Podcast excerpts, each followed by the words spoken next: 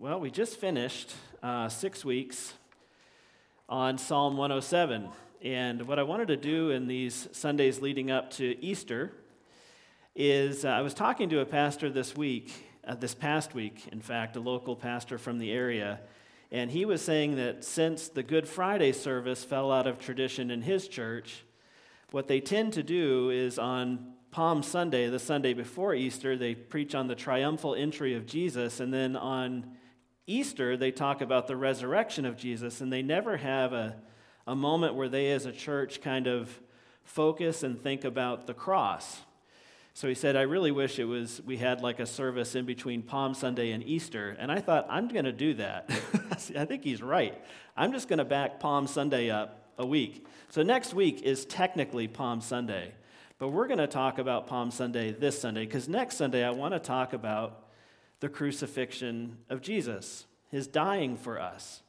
And then on Easter morning, of course, we want to focus on that great central load bearing pillar of hope for Christians, the resurrection, and what that means.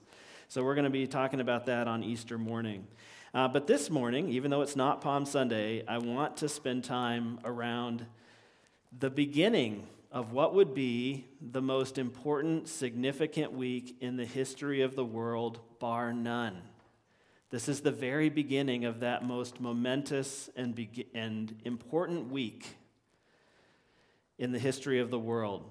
And to do that, we're going to be hanging out in Luke 19, um, verses 28 through 39. You can turn with me in your Bibles to Luke 19. By the way, all four gospel accounts Matthew, Mark, Luke, and John they all have an accounting of um, the triumphal entry. And we'll kind of be bouncing around to the parallel accounts, but to kind of give us a springing off place this morning, we're going to be in Luke 19. I'm going to go ahead and read it. And when he had said these things, he went on ahead, going up to Jerusalem. When he drew near to Bethphage at Bethany, at the mount that is called Olivet, he sent two of the disciples, saying, Go into the village in front of you, where on entering you will find a colt tied, on which no one has ever yet sat. Untie it and bring it here. If anyone asks you, Why are you untying it? you shall say this The Lord has need of it. So those who were sent away and found it just as he and found it just as he had told them. And as they were untying the colt, its owner said to them, why are you untying the colt? Or rather, I bet it probably sounded like, What are you doing? and they said, The Lord has need of it. And they brought it to Jesus, and throwing their cloaks on the colt, they set Jesus on it. And as he rode along, they spread their cloaks on the road. As he was drawing near, already on the way down the Mount of Olives, the whole multitude of his disciples began to rejoice and praise God with a loud voice for all the mighty works that they had seen, saying, Blessed is the King who comes in the name of the Lord. Peace in heaven and glory in the highest. And some of the Pharisees in the crowd said to him, Teacher, rebuke your disciples. He answered, I tell you, if these were silent, the very stones would cry out.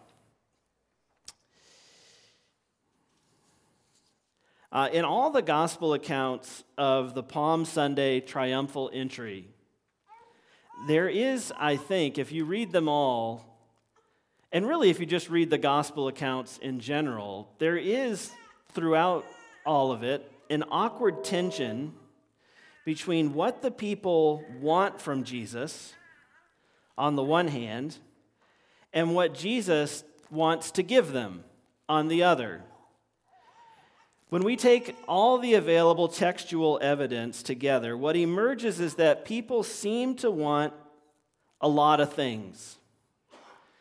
They're living in the midst of a great discontentedness.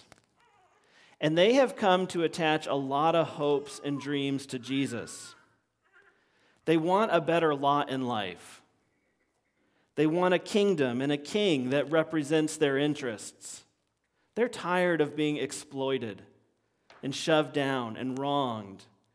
And on the business end of the courts, they're just really tired of it. They want deliverance and a deliverer. They want an end to grinding poverty. They want abundance and health and justice. But their fallen imaginations, and, and really, isn't that a picture of what we see all around us in the news? Look at all the discontent in our culture today. Look at all the things that people want.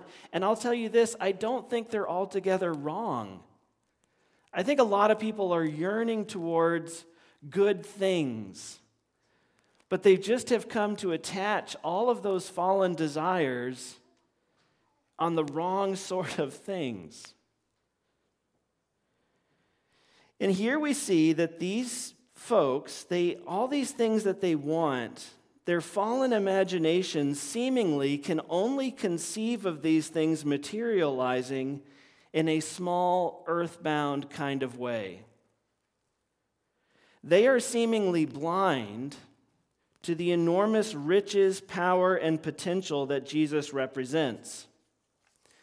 Jesus, for his part, wants to give the people these things, but in much greater measure, in a better and more abiding way than they can imagine.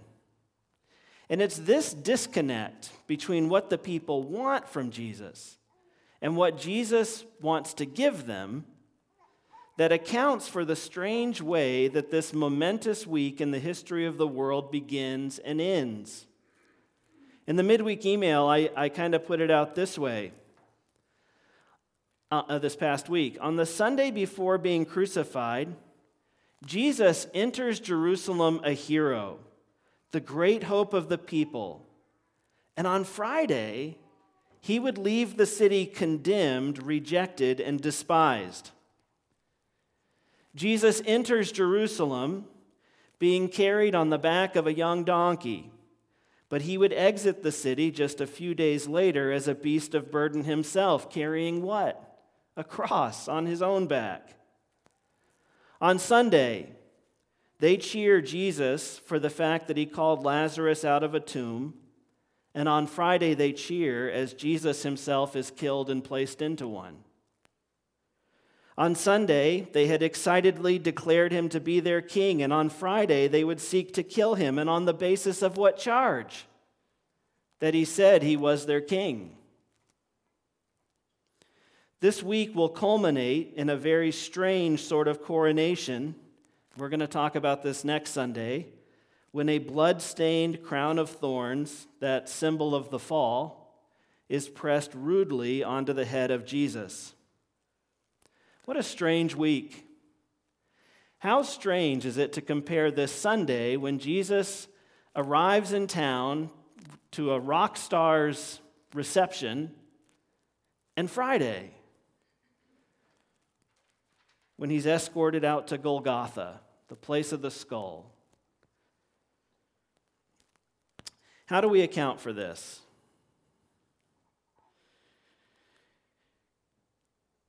Throughout the gospel accounts, people are enthusiastic about Jesus when he does the things they want him to do, and when he says the things they like him to be saying, and when he is to them what they want him to be. But when he makes plain the deeper significance of his actions, when he makes explicit and clear the deeper, more essential meaning of his words, they often respond by becoming offended. And here's why, I think, at least in part for some of them. Because what Jesus says and does and what he explains does not align with the hopes and dreams they had attached to him. That's not why I came. It's a bit like when we were talking either last Sunday or the Sunday before that about the paralyzed man who was lowered through the roof. Remember? His friends brought their paralyzed friend to Jesus. Why? Because they wanted him to be healed. But when the paralyzed man is lowered in front of Jesus, the first thing he said is, Your sins are forgiven. And I'm willing to bet in that moment when Jesus gave this man something wonderful, their first thought probably, and the Bible doesn't say this, so I'm going out on a limb. Forgive me if I'm stretching a little bit, reading between the lines. But if I was one of his friends who had gone to all the trouble, hauled him up on the roof, torn the roof apart, lowered him down, here he is in front of the miracle worker, and Jesus says, Your sins are forgiven. I would have thought to myself, That's great, but the man's paralyzed. Can't you do something about that? As though that's a greater need. How small is my mind? How small is my imagination?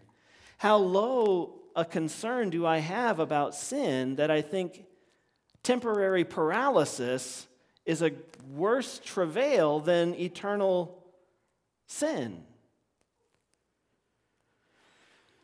And so I do think that when people had some cherished hopes and dreams attached to Jesus, and he refused to become who they wanted him to be, and they became offended this is what accounts for his rock star reception and ending in his crucifixion. What happened in the middle of that is Jesus came to do what Jesus came to do, and it did not line up with what they wanted. Their preference for the Jesus they imagined and hoped for caused them to turn their nose up at the real Jesus when he shows up. Take this crowd of excited people welcoming him as the Messiah as he enters Jerusalem. Just a week later, some of the same crowd is going to chant, Crucify him. And we want Barabbas instead of this guy. And, he, and what happened was they were blinded by a hoped for Jesus that caused them to see no beauty or excellence in Jesus as he truly was.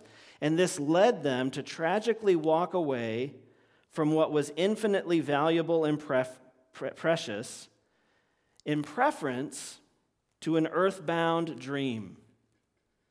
They trade the eternal for what is temporary and earthbound. And the trading of the infinitely valuable for just a little bit more of this earth comes from not seeing Jesus very clearly. Uh, we return to this guy often as a handy example of this truth, but the thief on the cross next to Jesus, there were two thieves. And one of the thieves, we're told in the Bible, railed against Jesus. And he did see a Jesus, and he believed that Jesus had the power to do amazing things. He believed, apparently, according to his own words that he spoke, that Jesus had the power to deliver him from off the cross. But really, that was all he wanted from Jesus. His all consuming desire was for Jesus to grant him a few more days under the sun. The thief's hopes were not trained on deliverance from the sin that had brought him to the cross, but merely from the cross itself. And his heart longed for more days on the earth, not an infinite number of days in paradise. What's really strange about that man was that his mind was so consumed with a desire to live longer that he was blind to the fact that Jesus could had the capacity to make him live forever. He so desperately wanted to live just a little bit longer that he saw no value in what Jesus could offer to make him live forever. And again, we come back to this idea that this man who cursed him after that had such small ambitions. Judas was the same. Judas was a man who, I think, of all the disciples, understood Jesus the most clearly in terms of what he intended to do. When Jesus spoke very plainly to his disciples about his plans to go to Jerusalem and to die on a cross, I think the other disciples probably believed or at least hoped that Jesus was speaking in a veiled way, like when he did when he spoke in parables, and that he didn't mean what he was really saying, not literally anyway. But I think Judas believed Jesus to be speaking plainly. He didn't misunderstand him, he understood him all too clearly, and he was disappointed. Judas wanted Jesus to be somebody else, wanted him to do something else. And when Jesus showed up with his real plan, he was disappointed, disillusioned. I think there are many people who are motivated to follow Jesus because they perceive that there will be some this worldly benefit in doing so. Their focus and concern is totally wrapped up in finding comfort and security in the here and now. This is what they're all about. And tragically, they're so blinded by their love of comfort, their love of this world, that when Jesus fails to produce a life of material abundance, or continued health, or security, or freedom from hardship, they walk away from the bread of life which would have satisfied those longings perfectly and eternally.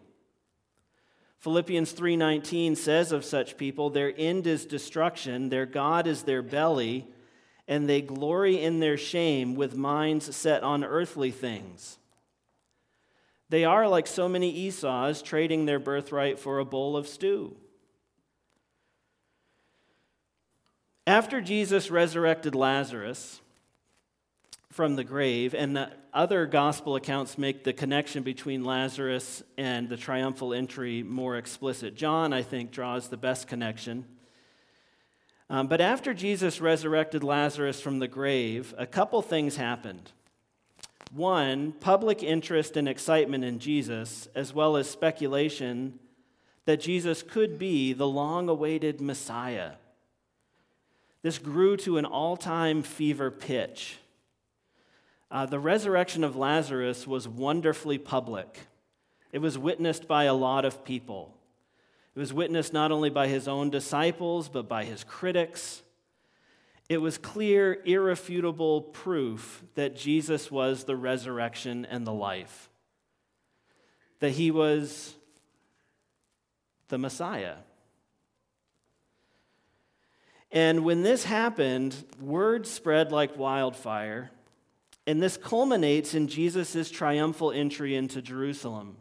And again, John, in a parallel account of the triumphal entry, ties the crowd that greeted Jesus as he entered Jerusalem directly to the miracle of raising Lazarus from the dead. He says this, John in his gospel The crowd that had been with him when he called Lazarus out of the tomb and raised him from the dead continued to bear witness.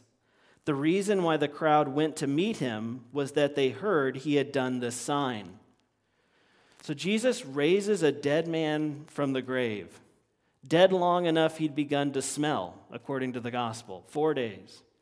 Began to stink in that tomb.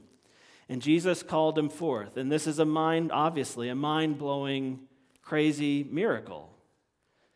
And so this crowd has come out to greet him. And Luke, in his gospel, captures for us this moment when this Jesus, who had so captured everyone's imagination and had become so central to their hopes, their dreams, he arrives in Jerusalem at the beginning of, again, what would be this most remarkable and significant week. It says, As he was drawing near, already on the way down the Mount of Olives, the whole multitude of his disciples began to rejoice and praise God with a loud voice for all the mighty works they had seen, saying, Blessed is the King who comes in the name of the Lord, peace in heaven and glory in the highest. Uh, I think this is so far back in time, and it's in a culture that's so distant and removed from our own. It is really hard for us, living as we do in 2023 as Americans, to put ourselves in the shoes of the people who greeted Jesus coming into Jerusalem. There is no doubt from what the Bible records about what they thought was happening in this moment. This is nothing less. This is nothing less in their mind than the fulfillment of all those messianic promises. Jesus is riding into Jerusalem on the back of a colt, just as the prophets foretold. In, for example, in Zechariah 9, rejoice greatly, O daughter of Zion. Shout aloud, O daughter of Jerusalem. Behold, your king is coming to you, righteous and having salvation is he, humble and mounted on a donkey, on a colt, the foal of a donkey. I will cut off the chariot from Ephraim and the war horse from Jerusalem, and the battle bow shall be cut off, and he shall speak peace to the nations. His rule shall be from sea to sea, from the river to the ends of the earth. Guys, this is the birth of the new order. As Jesus is riding into town, everyone celebrating thinks that the new kingdom is about to be born. I think the air would have been electric with excitement. Their faith in God is on is has reached an incredible crescendo pitch with Jesus coming into Jerusalem. I mean, they would have been filled with religious fervor, expectation. I think you could have felt it in the air what's going to happen next. What's he going to do? When he gets in there, is he just going to call down fire from heaven and the Roman praetorium is going to burn up? What's going to happen? They had seen Jesus raise Lazarus from the dead. What else could he do? They were wild, I think, with excitement and anticipation. Nobody knew exactly what was coming, but there was excitement in the air, tension, no doubt. Something big was about to go down. Jesus was coming into town, just as the prophets had foretold. And now, in one sense, the disciples were right. Jesus was the Messiah. Nothing they said was wrong. He was the fulfillment of all those Old Testament promises and prophecies. He was the King of the Jews. He would be the King of the entire world, just as the prophecies foretold. However, what they hoped Jesus would seize and unleash what they hoped Jesus would bring into existence was not any different from what Satan had offered Jesus during the temptation. You might remember this from Luke 4. And the devil took him up and showed him all the kingdoms of the world in a moment of time and said to him, To you I will give all this authority and their glory, for it has been delivered to me, and I give it to whom I will. If you then will worship me, it will all be yours. Satan had said to Jesus, All these kingdoms can be yours, the whole world can be yours. And as Jesus is riding into Jerusalem, his disciples really hoped that he would do that, that he would make real that earthbound reality of a kingdom centered in Jerusalem. One of the words we find in the multiple accounts of the triumphal entry is Hosanna. Uh, if you're not familiar with biblical, uh, how the history of how your Bibles came to you, most of the Bible is written in either Hebrew in the Old Testament, Greek in the New Testament. There's also some Aramaic in there. And I was explaining this to the Hide and Seek Club actually a couple weeks ago. But Hosanna is one of those words that just really doesn't translate cleanly into English. So rather than trying to translate it into words in English, they just left it in your Bibles as Hosanna. And essentially, what it means, it's really kind of a desperate cry. Uh, it means something like save now, save please, save without delay. Like I imagine if you fell into a well and you were trapped and you were to cry up to, through the opening, you know, Hosanna would capture the spirit of that cry. Get me out of here. Save now, save please, Hosanna. And so, in the beginning, when we were singing the song, Hosanna in the highest, that's the idea that they are crying out to Jesus, save us. Bring about deliverance and change right now. When we get into town, make it happen. Hosanna. It's a desperate cry. But again, they want good things from Jesus, but they seemingly can only conceive of those things materializing in this small, earthbound kind of way. Now, the book of Revelations tells us of the final fulfillment of Palm Sunday on the last day. It says this Revelation 7. After this, I looked, and behold, a great multitude that no one could number from every nation, from all tribes and peoples and languages, standing before the throne and before the Lamb, clothed in white robes, with palm branches in their hands, and crying out with a loud voice Salvation belongs to our God who sits on the throne and to the Lamb. That's a picture of people from every nation, every language, gathered around the throne. It was true that Jesus would be king of the world, but their imagination was too small. The triumphal entry into Jerusalem with the multitudes praising Jesus and waving palms was like a sneak peek of what was to come in glory. It was a foreshadowing of that promised day in heaven when God gathers home all his children.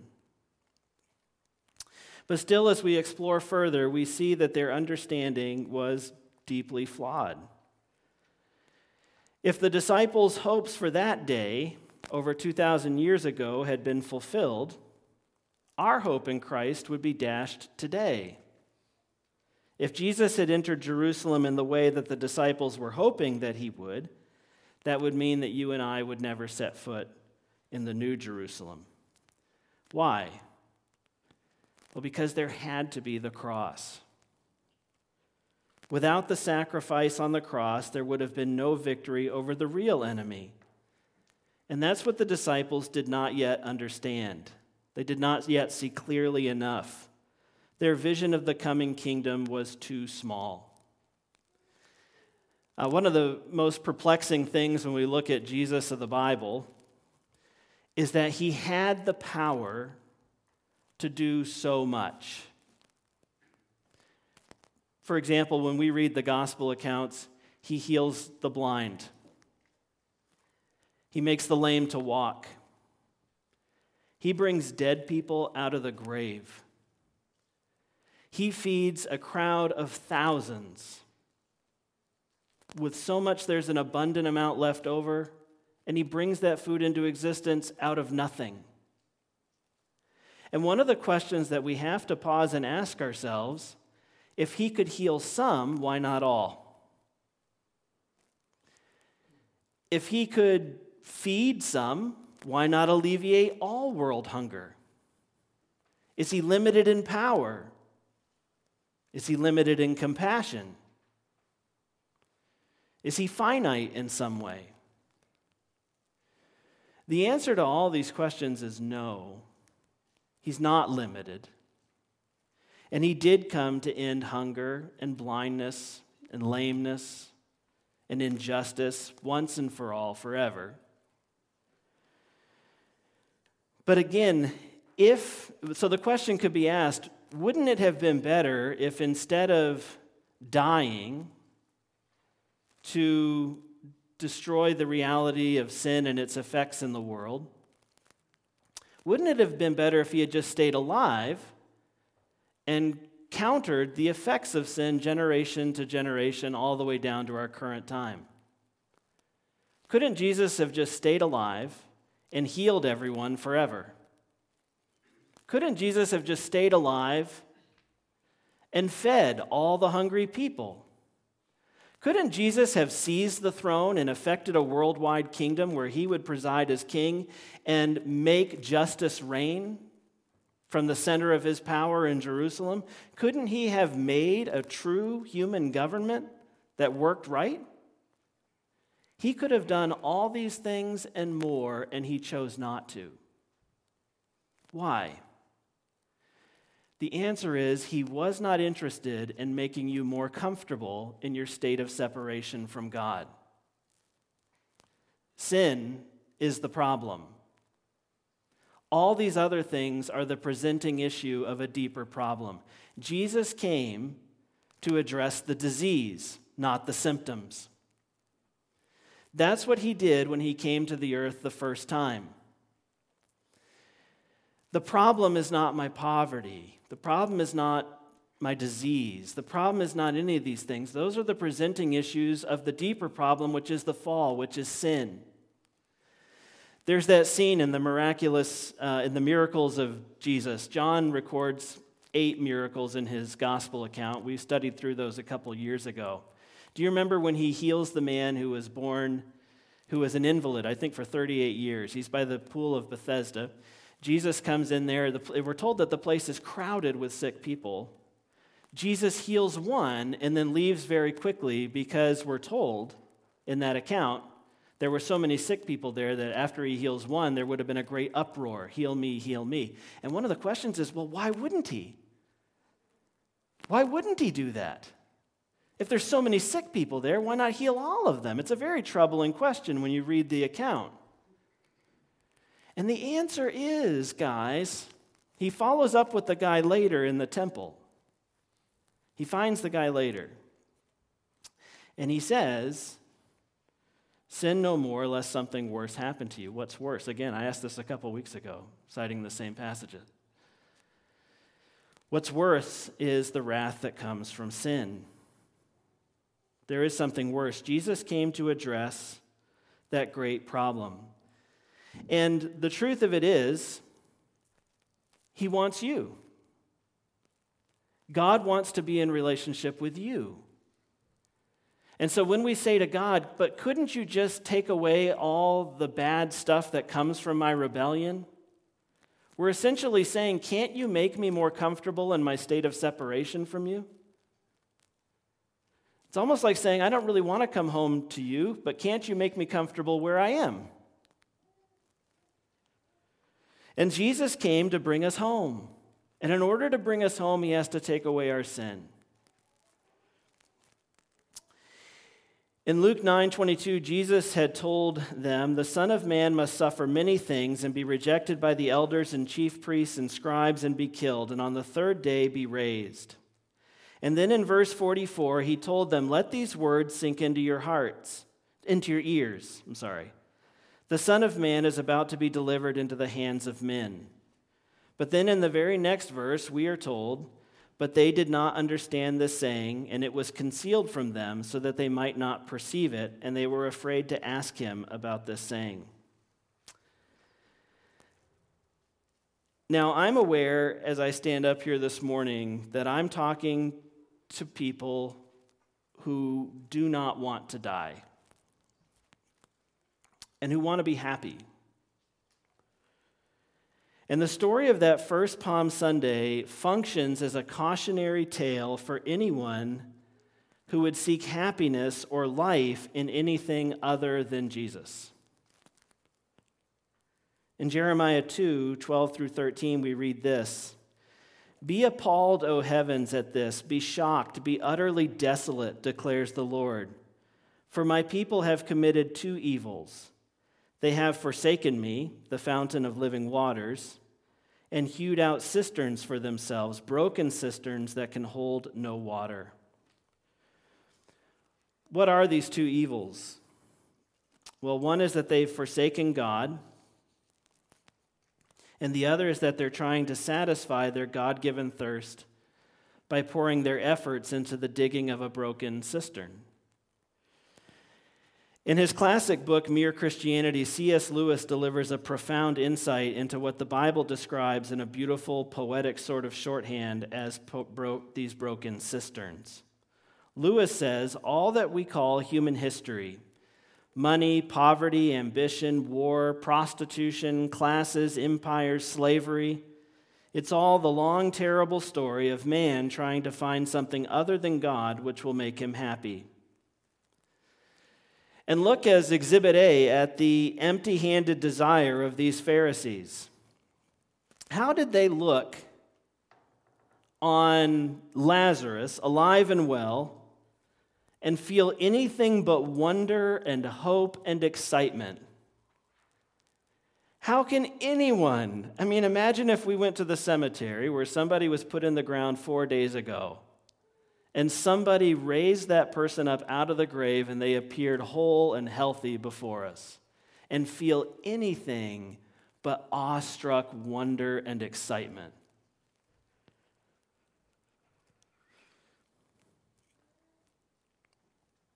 It says, be, I mean, be appalled, be shocked, be utterly desolate at this remarkable demonstration of evil that turns away from the fount of living waters and began scheming and designing this broken cistern of a plan to kill Lazarus and Jesus both. That's what the Pharisees did. They looked at Lazarus alive and well and Jesus who had made it happen, and they decided they were going to put these guys to death. And this twin turning away from God as one's treasure and turning toward something else in the hope that it will be better is the essence of evil. And we arrive at this definition through reverse engineering. Repentance is what? Repentance is to turn away from evil and return to a full embrace of God and godliness. However, these Pharisees, when they're confronted by the undeniable proof of Jesus' power and goodness in the raising of Lazarus from the dead, they do not repent by turning away from their broken cisterns.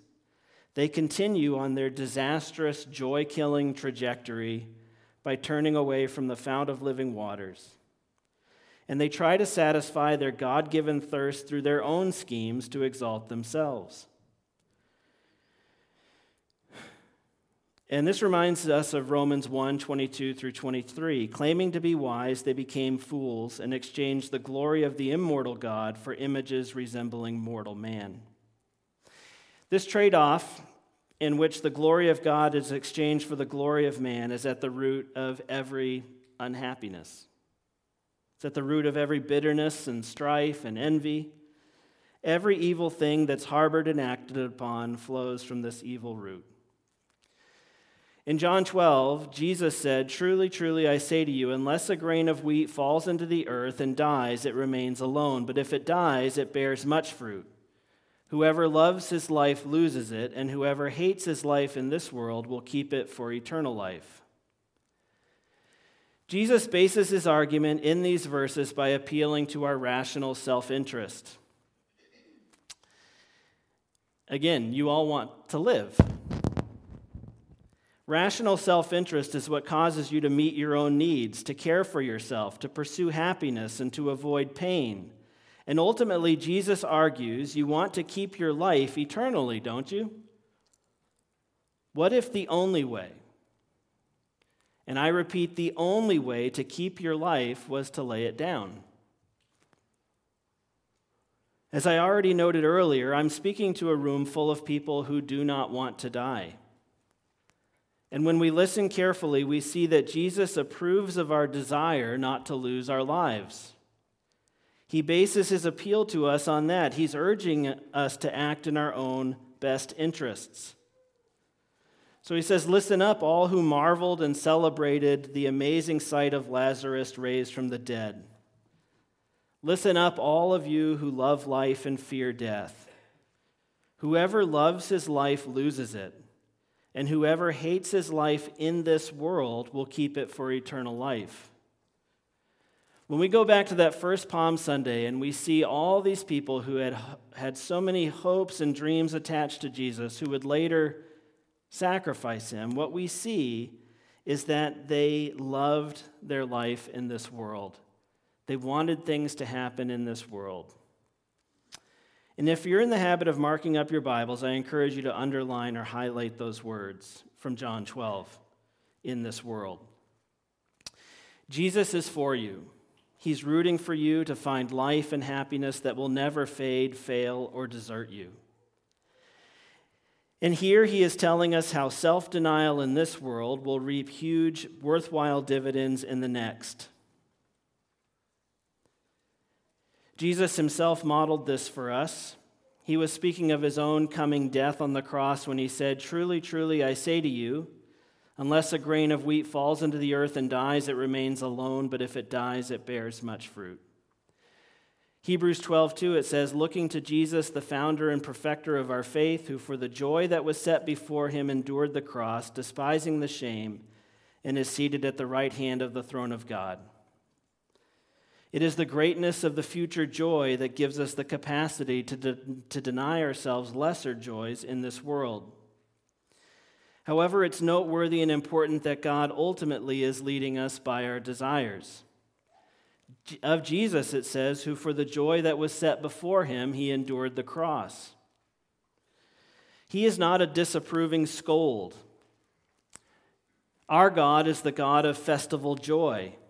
And by calling us to deny ourselves the fleeting pleasures of sin, God is encouraging us to fight for a deeper pleasure that can only be found in Him. He never asks us to deny ourselves more of Him. But the main thing I want us to see about Palm Sunday, and I'll just close with this brief thought, is that he went to Jerusalem on purpose. That's the main thing to see here. His coming to Jerusalem, he went there and he stated it very plainly in advance to his disciples why he was going there. I'm going to that place to die. They're going to arrest me, they're going to crucify me and that's why I'm going there. Jesus is sovereign, he is in control, and when it says, who for the joy that was set before him endured the cross, do you know what the joy that was in front of him that caused him to go to Jerusalem and endure the cross? Well, it was you. It was you that he had in mind when he went there. It was for you that he went to Jerusalem. And he went there on purpose. He was not tricked. Nothing happened to him that he didn't will. And what he willed for himself was the cross. This is an amazing fact. Everyone who greeted him as he came into Jerusalem may have had a wildly imperfect idea about what he was doing. But Jesus himself was sovereign and in control, and in his freedom, what he was choosing for himself was death on a cross. And he did that because of you, because of our need for him. Here's the gospel the gospel is very simple, and it's at the heart of this most amazing week in the history of the world. The gospel is, again, one of those words um, that we find in the Bible and in Christian language that comes to us as a transliteration out of the Greek. Gospel comes from a Greek word meaning simply the good news. Here's the good news. And maybe I'm speaking it to a people who are desperately in need of some really good news.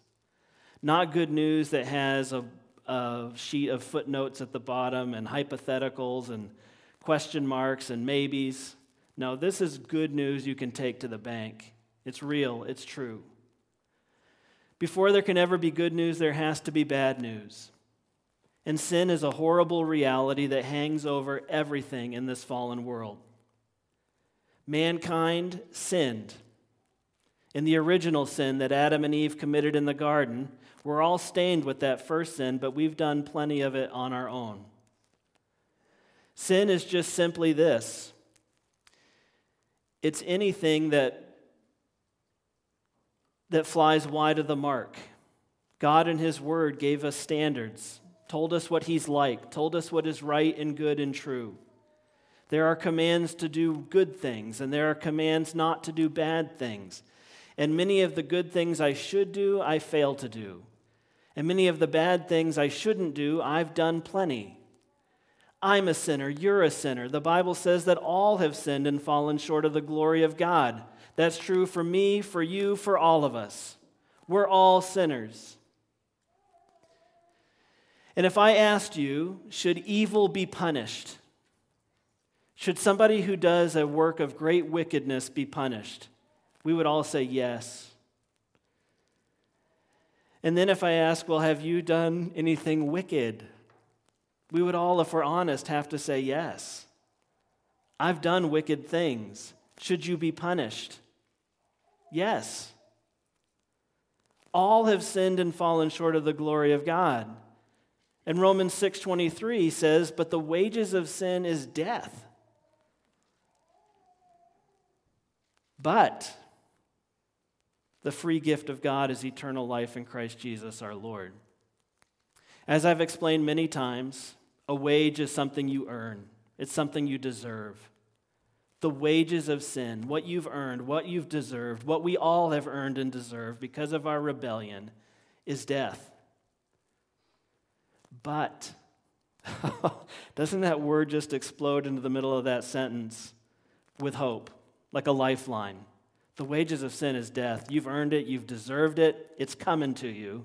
But the free gift of God, the free gift, is eternal life in Christ Jesus our Lord. And of course, we all intuitively grasp the difference between a gift and a wage, don't we? A wage is something that you owe me because I did it, and now you have to give me my paycheck. But a gift is not tied to my merit. A gift has more to do with the spirit and the person of the giver than the worthiness of the recipient. You might give a gift to somebody who's wildly unworthy. And that's true of the gift of eternal life in Christ Jesus our Lord. The wages of sin, what we've earned, what we've all earned, is death. But God wants to give you a gift. Jesus was going into Jerusalem to make delivery of an amazing gift to all humanity. Romans 5 8, another verse that means an awful lot to me personally, says this But God demonstrates his love for us in that while we were yet sinners, Christ died for us.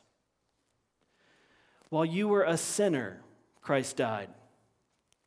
In other words, God doesn't say you have to clean yourself up and make yourself worthy of this gift that I'm giving you. He says no such thing to fallen humanity.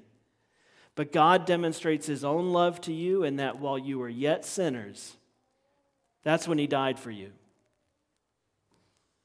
And now the promises of Scripture belong to you. Romans 5 1 says that all of those that were justified by faith you're made right with God by your faith in Him and what Jesus did for you. And Romans 8 1 says that there is therefore now no condemnation for those who are in Christ Jesus. Romans 10 9 says that anyone who calls on the name of the Lord will be saved. That's an amazing promise.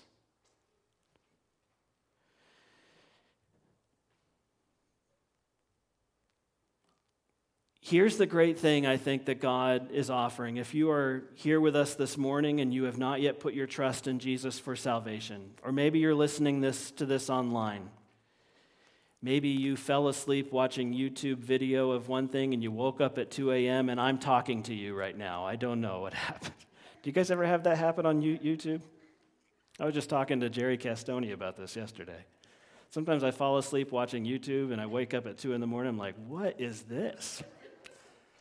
So maybe this is out there on YouTube somewhere, and you're waking up at 2 a.m. and I'm talking to you. Here's the wonderful thing. Here's the great good news I want to share with you this Easter season God loves you. Sure, you've sinned, you have broken his commands, you are a rebel against the throne but He wants to give you a gift. Guys, it's unbelievable. It's unbelievable, but God's not a liar. And in His Word, He has made promises to you that are expansive and generous, kind, full of grace. And by grace, I mean He wants to give you something you don't deserve. This is an amazing gift. And this is at the heart of this beginning of this week. And I don't want, uh, the, the reason why we have to start with the truth that so many misunderstood Jesus is that they were content to beg him for spare change when he wanted to give them millions. They just wanted more of this earth. They wanted less pain, not an end to pain forever and always. They wanted a little more justice in the courts right now, not a day when a righteous judge would set all things straight forever. They wanted to live a little bit longer, not live forever. That wasn't at the center of their heart's emotions. They wanted an earthbound king, not a spiritual king who would reign forever.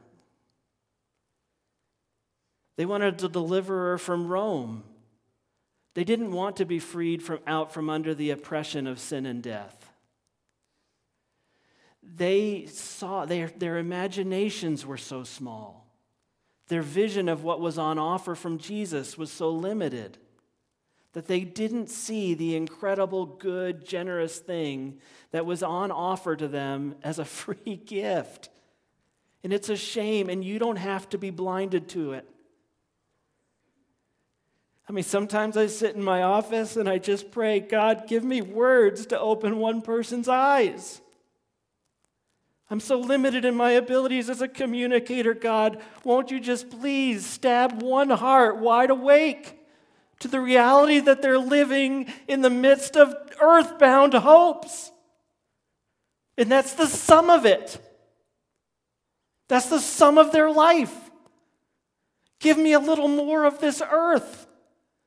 What a waste. What a shame. And Jesus came into Jerusalem, and when he said, I want to give you much more than that, they said, Well, that's not what we want. That's not what we want. And your jaw just kind of hits the floor. What do you mean?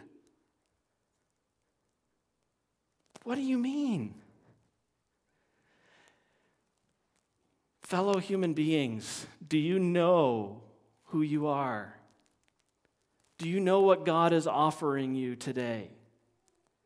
Do you understand what the Bible means when it talks about pleasures at the right hand of God forevermore?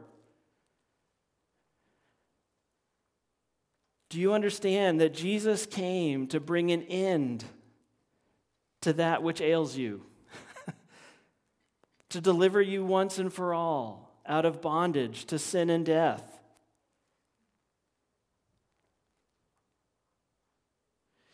I hope you can come back and continue this conversation through Easter.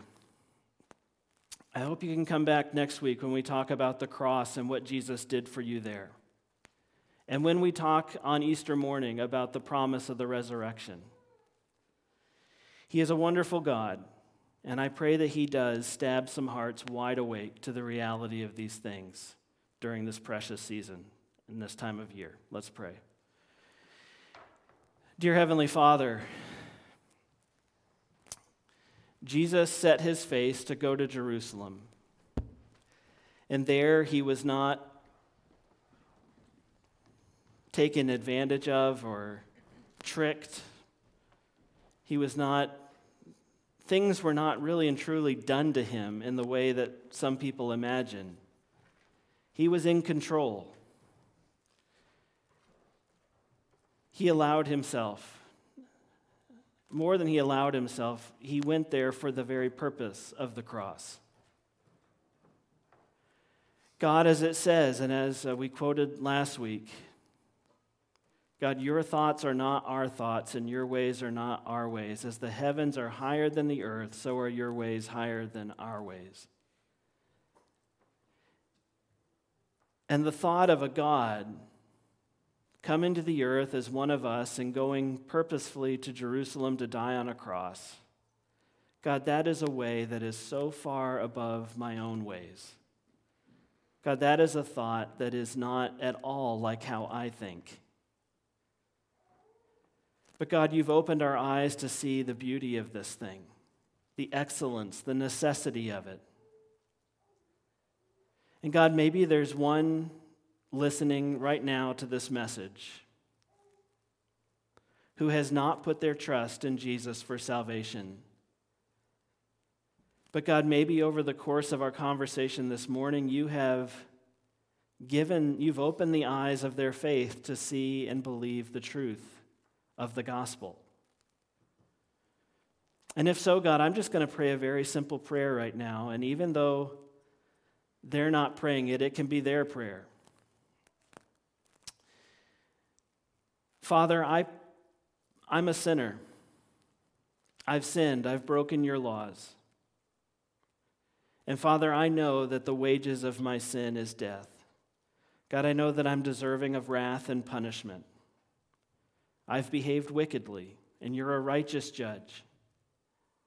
But God, I believe your promise that even though that's what I've earned and deserved, that you amazingly want to offer me a free gift, a gift of salvation. And Father, I, I accept that gift. Oh God, with both hands. God, I want that gift. God, I need a Savior. Because I'm a sinner, God, I can't save myself. I need one who is without sin to take my place under your punishment. And God, I believe that that's what Jesus did for me, that He died on the cross. He died the death I should have died. He took all my sins onto Himself and He gave me His righteousness. Father, I believe that. I receive it. I'm grateful for it. Now, Father, give me your Holy Spirit. Father, send your Holy Spirit to live in me.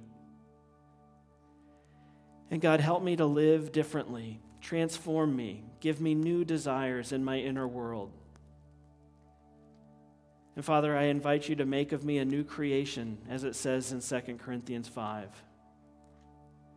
Father, I'm so grateful for salvation in Jesus. Help me to follow Jesus as my Lord from this day until he returns. Help me to see him clearly so that I might follow him truly. And I pray all this in Jesus' name. Amen.